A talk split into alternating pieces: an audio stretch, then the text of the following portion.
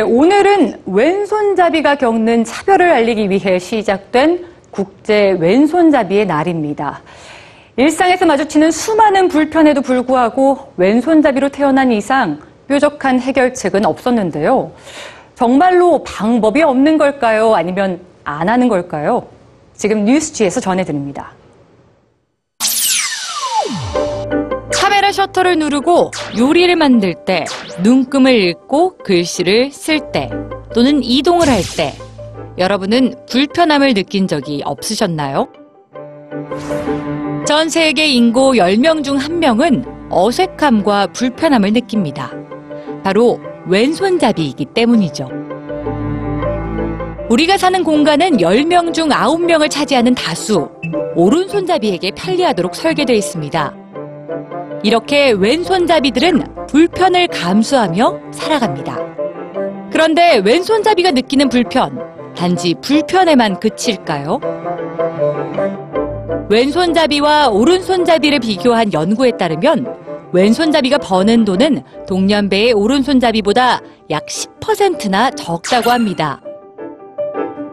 미국과 영국에 사는 4만 7천 명을 대상으로 한 이 연구에 따르면 특히나 오른손잡이 부모를 가진 왼손잡이의 경우엔 학습 인지 능력이 떨어졌고 난독증의 비율도 높았습니다.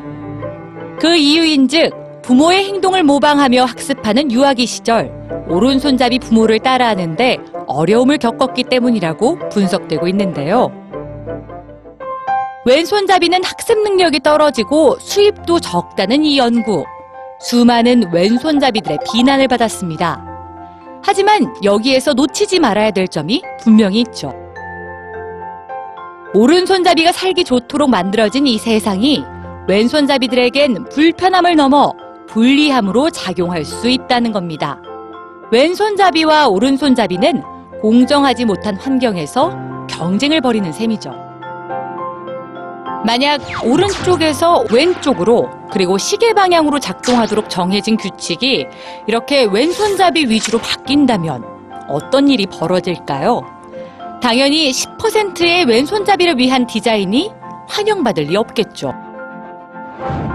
그렇다면 오른손잡이와 왼손잡이 모두를 위한 디자인은 없는 걸까요? 어떤 손을 사용하든 불편하지 않은 개찰구와 가위, 또 길이를 재는 자의 위아래로 서로 다른 눈금 방향을 새겨 넣거나 전자기기의 작동 버튼을 오른쪽에서 정 가운데로 옮겨 놓는다면 어떨까요? 작년 국제 왼손잡이의 날을 맞아 미국 언론 타임지는 세계에서 가장 유명한 왼손잡이 10명을 소개했습니다. 이렇듯 양손 모두를 위한 디자인이 많아진다면 왼손잡이의 재능이 세상에 더 많이 발휘될 수 있지 않을까요?